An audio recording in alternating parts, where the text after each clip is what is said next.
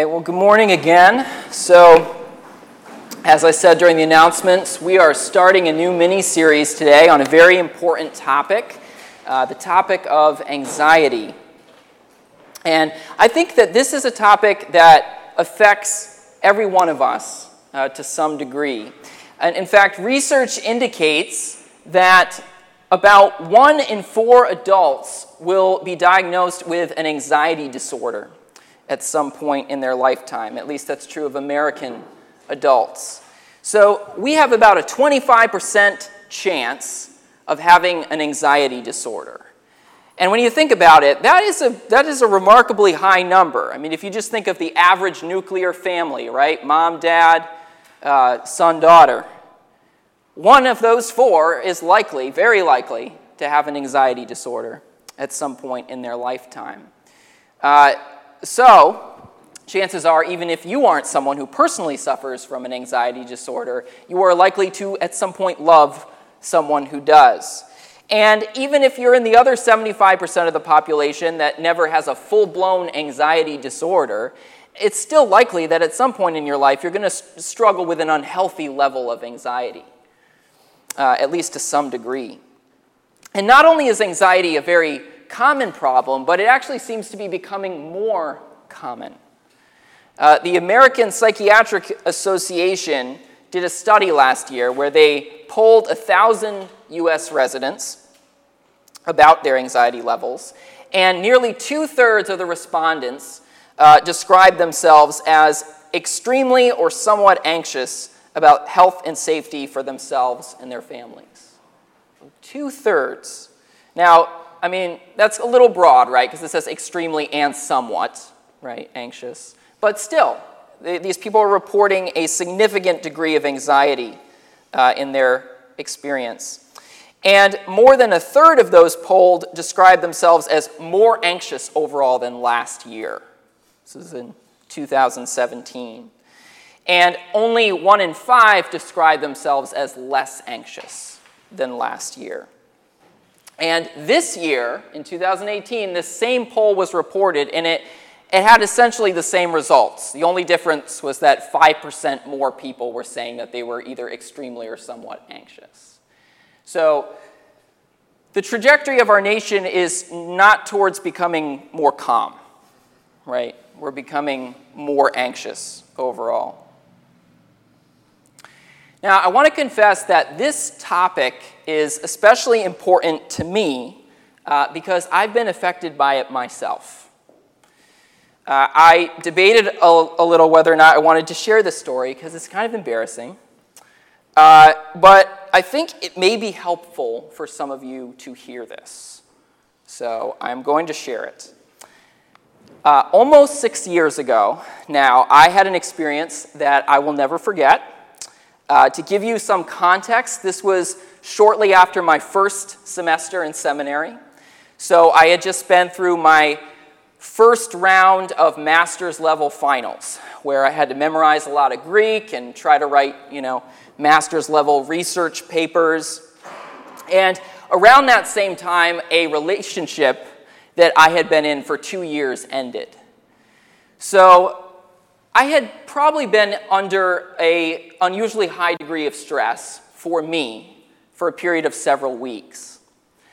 But the story I'm about to tell actually takes place after I, I thought all that stress was in the rearview mirror. Um, it took place when I was on winter break. I had done well in my, on my finals. Those were in the past. And I was at peace with the fact that relationship was over. I wasn't mourning that every day. I felt like that was the way it was supposed to be.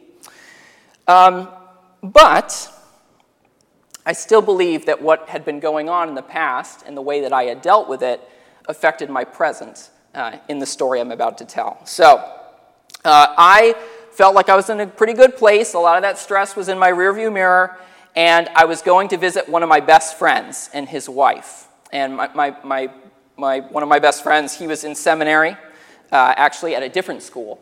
So I was going to visit him, hadn't seen him in a while. And when I went to, when I went to visit him, we went to his uh, church in the morning, and then in the afternoon, we went to his pastor's house.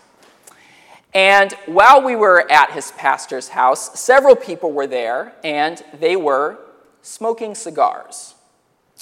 Uh, now, I had zero interest in smoking a cigar, so I didn't. I think cigars are kind of gross. I mean, no offense if you like cigars, not my thing. Uh, but even though I wasn't interested in smoking cigars, I was interested in the conversation that was taking place. And so I stayed in a fairly small room where people were smoking cigars for quite a while, okay? And trying not to inhale too deeply. And I was fine that whole time, but then my friend and his wife and I got in the car to leave. And as we were leaving, I felt like I couldn't breathe as deeply or as normal as, as uh, usual. And I started to worry because I, I, do have asthma. It's pretty mild, it's been under control since I was a kid. Um, I don't usually need to take an inhaler. Uh, but the thought entered my mind oh, that was stupid to sit in that room for all that time, given that I have asthma. And so then I said that out loud. I said something like, I probably shouldn't have done that because I have asthma. And my friend and his wife were like, oh, You have asthma? Why didn't you say anything?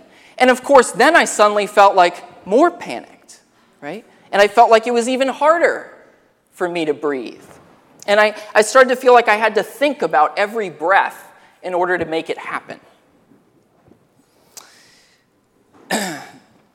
and so, for the rest of that afternoon and evening, I was not able to enjoy any of the stuff that we had planned. We had all these fun activities planned, and I went through them but the whole time, I felt like I had to think about my breathing in order to do it. And I felt like every breath that I took was not deep enough or good enough in order for me to feel comfortable. Um, and I, I started to worry. I started to worry maybe my lungs are never going to feel the same again. Maybe I did damage to my lungs. So that night, I'm, I'm on my friend's couch in his apartment, and I am tossing and turning I cannot stop thinking about my breathing. Sometimes my extremities feel tingly or numb. And I finally broke down and I was like, I said to my friend, You need to take me to the emergency room. I don't know what's going on, but I, I feel awful. So he takes me to the emergency room, and I do my best to explain to the nurse there, you know, what's going on. And she does this thing where she checks the oxygen level in my blood. And guess what it was? It was normal. 100%, you know, whatever. It was exactly what it was supposed to be. and in fact, they said, well, actually, I think I see some evidence that you're hyperventilating, which means the problem is not that I'm not getting enough oxygen, the problem is I'm getting too much. Now, I wish I could say that that's where the story ended you know, that I just realized, oh, I'm just, it's anxiety. And then I felt, oh, how silly, and I relax.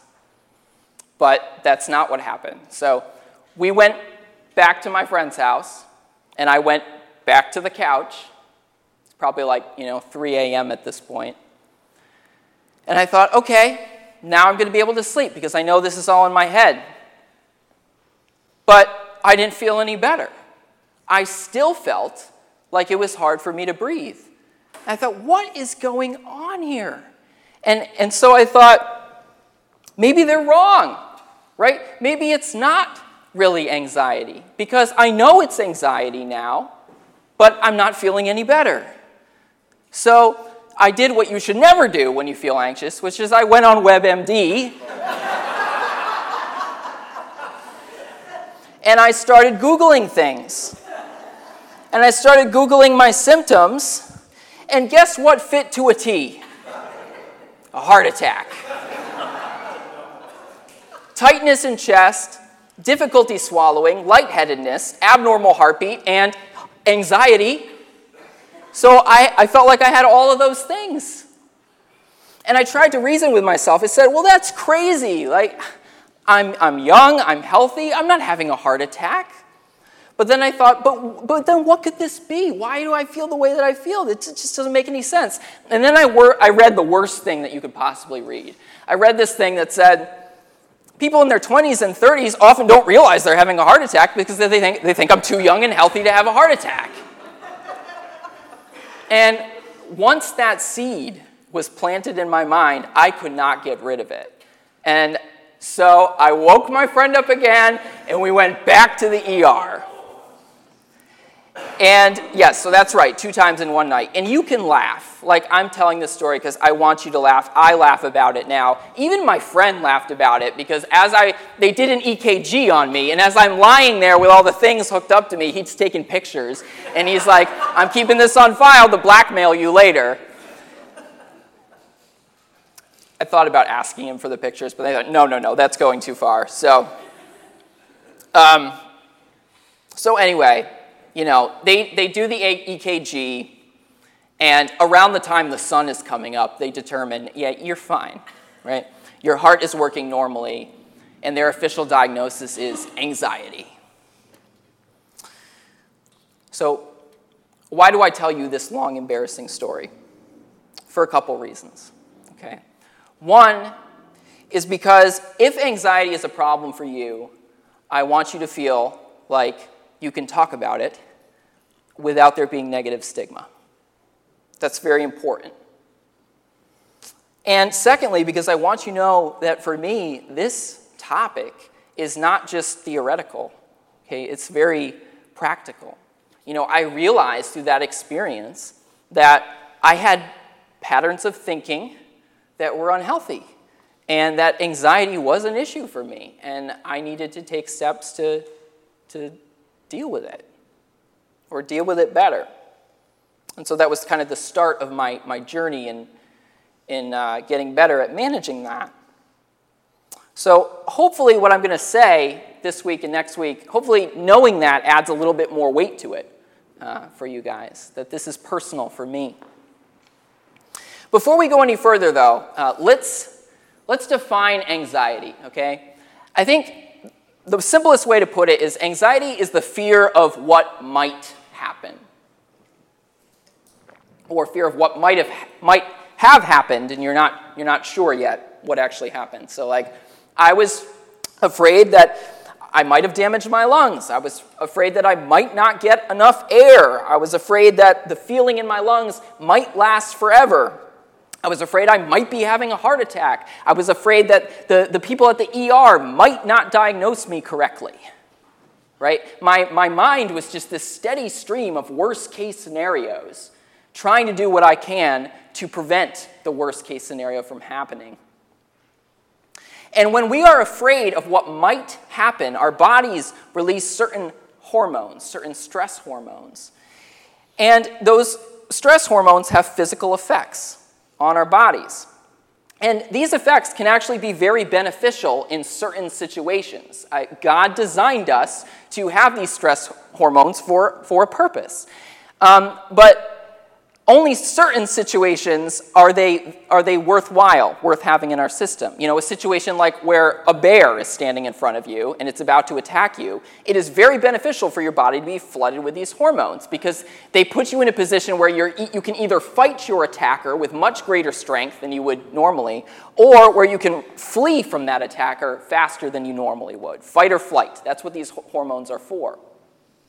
But the problem is that our bodies release these hormones even when there isn't a bear standing in front of us, but when we just think about the bear and when we think that the bear might be there.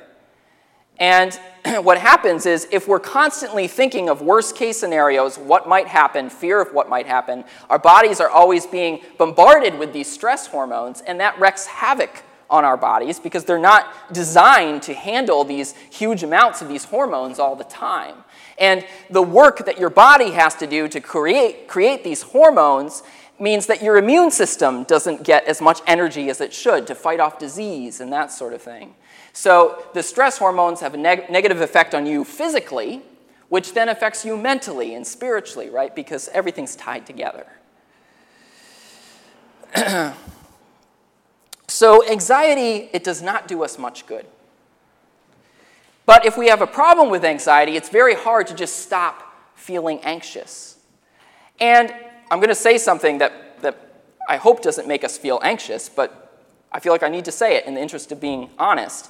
Anxiety is not entirely irrational, okay? It's, it's very narrow in its perspective, and that's, that's a problem. But it's not entirely irrational. Here's why it's not entirely irrational. Because, one, you don't know the future, right? I mean, as Christians, we think there are certain things about the future that we do know, and that's, that's great. Those things should anchor us and give us peace, absolutely. But there are still things about the future that we don't know. And uh, in addition to that, we know, if we're just observing the world honestly, that bad things do happen sometimes, right? I mean, even if our lives have been spared much hardship. We know by looking at other people that they often experience hardship. And so, if we're honest, we know that hardship in our future is a possibility, right? So, it, anxiety is not entirely irrational. But here's what we need to realize the Bible is clear that even though we don't know the future, Bible doesn't deny that, right? Even though we don't know the future, and even though the future may include hardship, Okay, the Bible's not naive, it's honest about that. Even though those things are true, God does not want us to be anxious. God does not want us to be anxious. You know, a lot of the time we wonder, what is God's will for my life? Well, here's one thing we can be sure of God's will for our lives is that we would not be anxious. God does not will for us to live fearful, lives of worry and timidity. Now, I want to be clear if you are somebody who struggles with anxiety, I'm not trying to make you feel bad, right? I'm not trying to make you feel guilty for having anxiety or make you feel anxious for having anxiety, okay? Uh, that's not my intention at all. My intention is to make you feel free, to know that God wants something better for you right? God is not mad at you, but He wants to help you experience something better than a life of perpetual anxiety. Now, why am I so sure of that? Well, let's look at some scripture. Uh, if you want to follow along in your own Bible, turn to Philippians 4, starting in verse 4.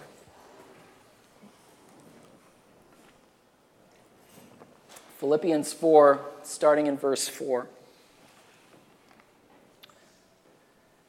The Apostle Paul writes, Rejoice in the Lord always. I will say it again rejoice. Let your gentleness be evident to all. The Lord is near. Do not be anxious about anything, but in everything, by prayer and petition, with thanksgiving, present your requests to God, and the peace of God, which transcends all understanding, will guard your hearts and your minds in Christ Jesus. So there it is right there, right? Do not be anxious about anything. That is God's will for our lives. Now, before we move forward, I want to clarify two things, two important clarifications. First, even though we're told do not be anxious about anything, this doesn't mean we shouldn't feel concerned about anything. Okay, there's a difference between concern and anxiety. Uh, if, you love you, if you love yourself and you love other people and you love God, then there are going to be times where you feel concern. And concern is going to motivate you to act.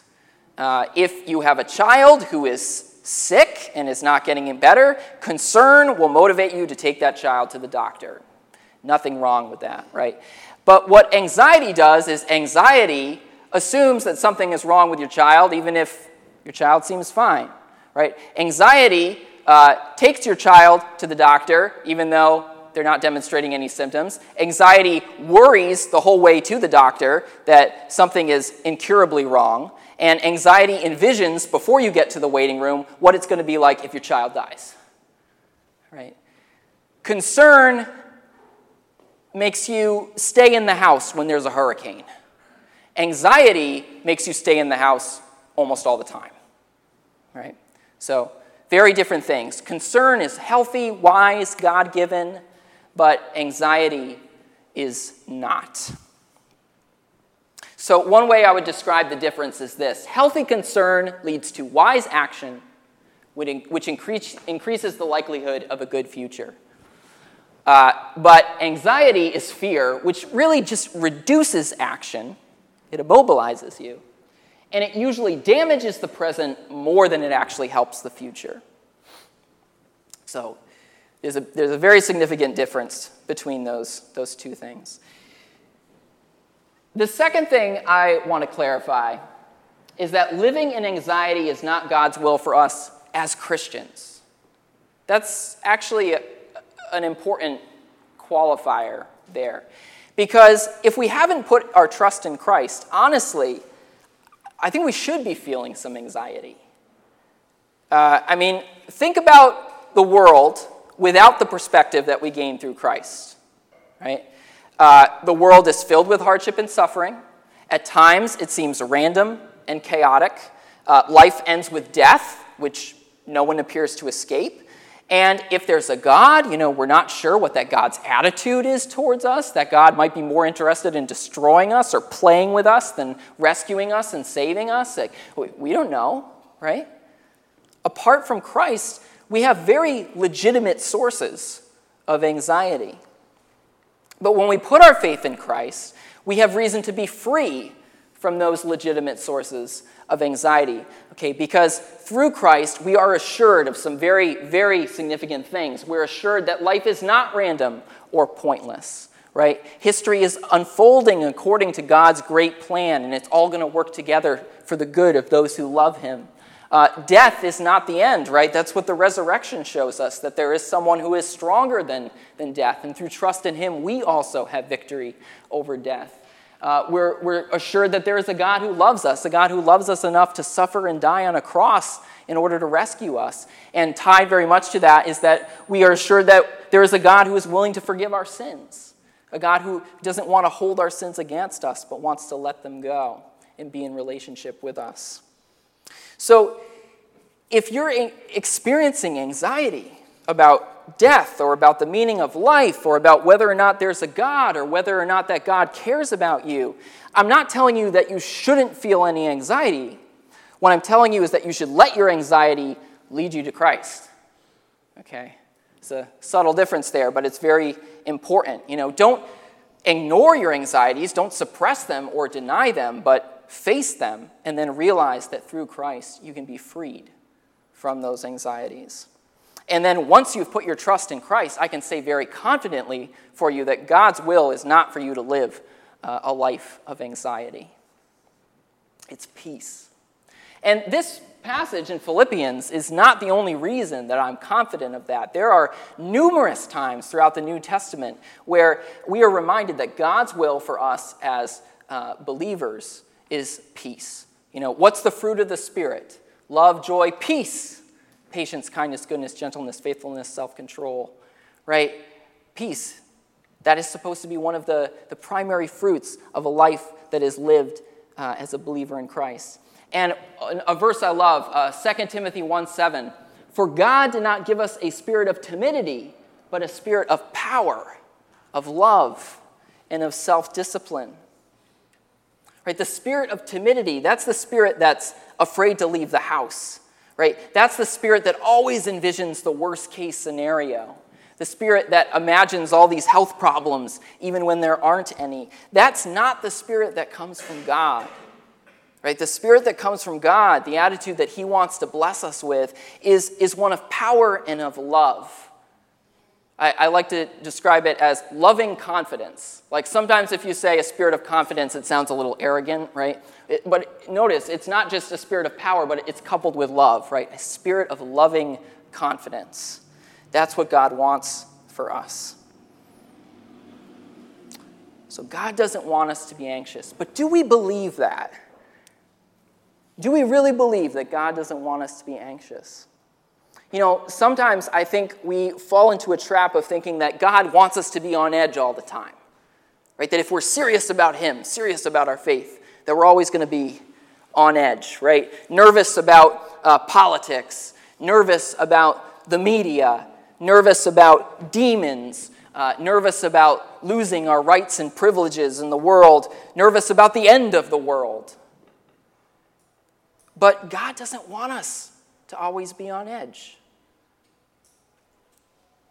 He wants us to show concern, absolutely. Um, but He doesn't always want us to be on edge. In fact, uh, the Philippians pa- passage indicates this. It's very interesting. Uh, it says, Let your gentleness be evident to all. And if you're like me, you read that and you thought, that seems a little out of place, like gentleness. It just sounds like being, being I don't know, nice. Or, it, it just feels like, why is that there? But the word that gets translated as gentleness there, it actually means something like calm, level headed reasonableness. Uh, so when you think of gentleness here, the opposite of that is panic, right? Overreaction all the time. And what, what Paul is saying here is that our calm spirit is supposed to be evident to all. It's supposed to be something that makes us stand out from the rest of the world. We are supposed to be an unusually calm people, uh, an unusually peaceful people. We're supposed to be a non anxious presence in a stressed out world. That's God's will for us as individuals, and it's His will for us as the church. You know, when the world goes mad, we're supposed to be eh, strangely calm, not surprised. And again, just, just so I'm clear, that doesn't mean we're not supposed to be concerned. It doesn't mean we're not supposed to be active. We should be. We should be striving to end injustice and striving to expose evil schemes and striving to share the gospel. But as we do all those things, we shouldn't be doing them out of a spirit of panic and nervousness. We're supposed to have an unusual calm.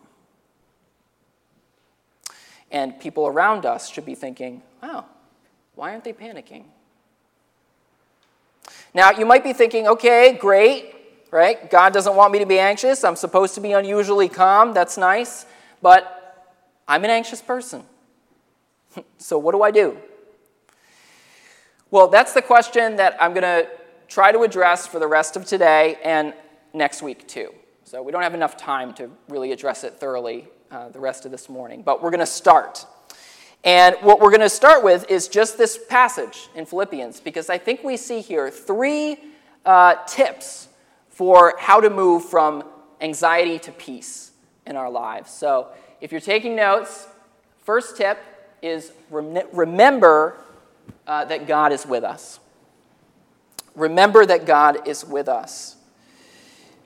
You know, when Paul says, let your calm, non panicky state be evident to all, he immediately follows that up with a reminder, right? Which is, the Lord is near. Again, if you're just reading this quickly, you might feel like, why does, why does he say that right after saying, Let your gentleness be evident to all? The Lord is near. But it's because if we're going to be an, an unusually calm people, we need to believe that God really is right here with us every moment, uh, that God is as close as the air that we breathe. We have to remember that God is, is not an absent father. There's a, a, philosophical view called deism, which sometimes I think we can fall into without realizing it, which says that God basically wound the world up like, a, like he made a machine, and then he pushed the button to turn it on, and then he walked away. And scripture tells us over and over again that's not the way we're supposed to think about how God relates to the world. Okay, God is not distant. He is not an absent father. He didn't just turn on the machine and walk away. He is actively involved in our lives all the time. He is there alongside us. Um, you know, I don't know about you guys, but when I feel anxious, one of the most reassuring things for me, one of the things that helps my heart rate to come down and for me to get out of my own head, is the presence of a friend or family member who cares about me. You know, if I'm alone with my thoughts, then I can get carried away. But if I have the presence of a friend or family member there, they can kind of take me out of my own head and, and remind me of things that are true. And even if they don't necessarily have the power to completely remove the threat, they still help me to have a sense of peace because I know that whatever happens, they're there with me. And what we need to realize is that we have a Heavenly Father who offers us that same presence and He offers us it 24 7. And even if everybody else has abandoned us, even if we don't even have a friend or a family member to turn to, He is there. The Lord is near, right? And because of that, we can have peace. Second thing that can help us move from anxiety to peace is asking God for what we want. Asking God for what we want. You may have noticed that uh, after Paul tells us not to be anxious, he immediately follows that up by saying, Bring your requests to God. Bring your requests to God. You know, most of the time when we're anxious, it's because we're afraid that we're going to lose something that we love or that we're never going to have something that we want, right? Anxiety is very much linked to desire. And Paul, you know, he could have said something like what the Buddhist philosophers say. He could have said, uh, Be anxious for nothing, just cease to desire anything, and then you'll be happy, right? But he doesn't do that, right? Instead of telling us to detach from our desires, Paul says, Turn your desires into prayers. Don't suppress them, don't deny them, acknowledge them, and bring them to God. It's a very different approach for what we're supposed to do with our desires, right? Don't deny them, don't ignore them, but bring them to God. Now, does that mean that we're definitely going to get whatever we're asking for? Well, in the interest of being completely honest, no. Right? We don't always get what we ask for. If you've prayed seriously for any length of time, you know that sometimes the answer is no or wait, right? Especially if what you're asking for isn't good for you. God's, uh, God's not a genie. We have to remember that. But often, God does answer our requests. Uh, and sometimes He does it in remarkable ways. I remember when I was in college, I had a friend who had grown up in a, a very large family 10 kids. I think he was number three out of 10 kids. And his father was a pastor, and often money was tight. And he told me that on several occasions, when the food had just about run out in the house and money was very low, they would pray and they would find themselves having groceries delivered to their home by someone they didn't even know. Sometimes stuff like that happens. It does. And I, he said that the people who would show up would just say, I just, I heard from God that I was supposed to give this to you. So things like that happen. And other times, God answers our requests in uh, less dramatic ways, more normal ways, right? And sometimes He says no, or sometimes He says wait.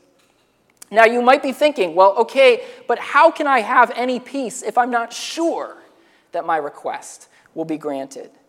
But here's why I think we can have peace because we know that the God of the universe cares enough about us to say, Bring your request to me. I mean, think about that. He, I, I mean, he doesn't say something like, Oh, you pathetic mortals with your trivial wants and needs, why are you talking to me about this stuff? He says, No, come to me. And a, and a God who tells us to bring our requests to him is a God who cares about the desires of our hearts, who cares about us, and who can be trusted. So that's how you can have peace, even if you're not sure whether what you're requesting will be granted. You have peace because you, you know that there's a God who loves you enough to say, Talk to me about what you're feeling. so, when we're anxious, one of the first things we need to remember is that we have a heavenly Father who cares about the longings of our hearts. And then we turn those longings into prayers and bring them before Him. And then there's one last thing for today one last tip for moving from anxiety to peace is be thankful for what we have. Be thankful for what we have. Notice what it says In everything, by prayer and petition, with thanksgiving, present your requests to God. With thanksgiving.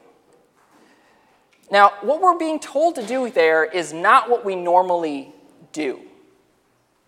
Um, you know, when you think about asking someone for something, that can kind of reflect a, a consumerist sort of mindset, right? I, I go to the store because I want something.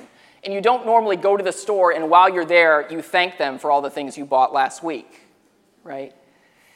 But God is asking us, when we come to Him with our requests, to do it also with an attitude of thankfulness. And we're not thanking him like in advance, like, oh, thank you for doing this for me, as if we know absolutely for certain that he's going to do exactly what we're asking. What we're doing is we're coming to him, asking him for things, but at the same time, as we're doing it, we're recognizing I have things to be thankful for already. And that is a key in moving from anxiety to peace, because the reality is if we are honest and if we have put our faith in Christ, there are always things that we have to be thankful for. You know, in any given moment, you have things in your life that you can be upset about, and you have things in your life that you can be thankful for. Um, because this world, it's not perfect, it's fallen, and, and that means that in any given moment, there's going to be things to be sad about, there's going to be things to mourn over, right? But at the same time, this world is also created by God and it's filled with His presence, and He is working to redeem it. So in every moment, there are things to be thankful for, too. And the anxious mind is the mind that only focuses on the things that are negative, right? That can't get out of focusing on those things. But the pathway to peace involves turning out of that, that anxious mindset and thinking about the things that we already have to be thankful for. And I want to be clear it doesn't mean that we play dumb and pretend that the bad stuff isn't part of life. Uh, we, we do need to recognize that. But it means recognizing that the bad stuff is not the whole story.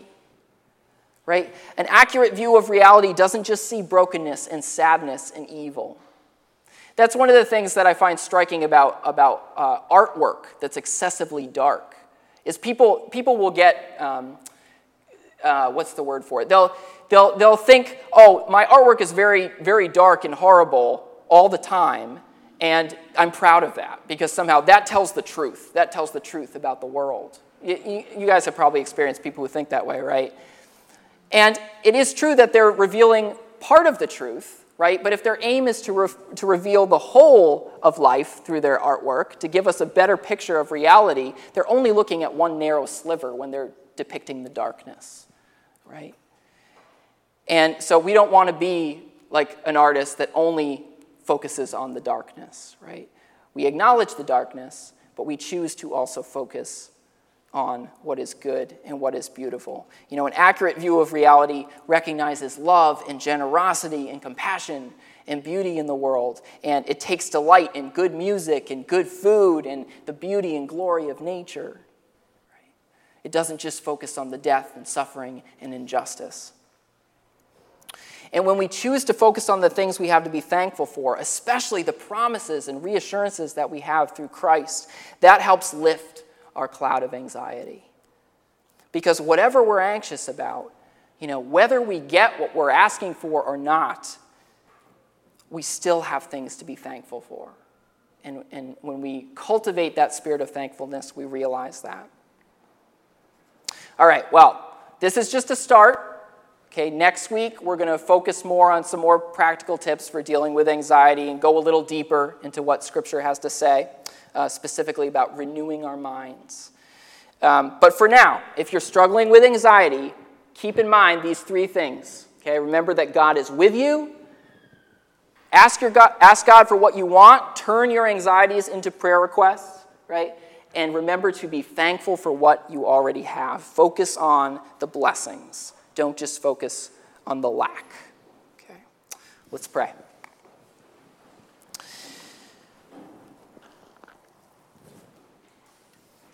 Lord, we thank you that your desire for us is for us not to be anxious. That you don't want us to have a spirit of timidity, but of loving confidence, Lord, of power and love and self discipline. Lord, for any of us who are struggling with that spirit of timidity, that anxiousness and fear, God, I pray that you would renew our minds, Lord, that you would help us to remember that you really are there that you really do care, that you, you want us to bring our fears and the longings of our hearts before you, um, and that in you we already have everything we truly need. Lord, help us to remember uh, the things that we are assured of through Christ that death is not the end, that there is a, a God who, who loves us and who wants to rescue us more than, than destroy us, God. Father, I pray that those would not just be ideas, but they would be realities that seep deep into our souls. We thank you, Lord. Please help us to be an unusually calm people. In Jesus' name, amen.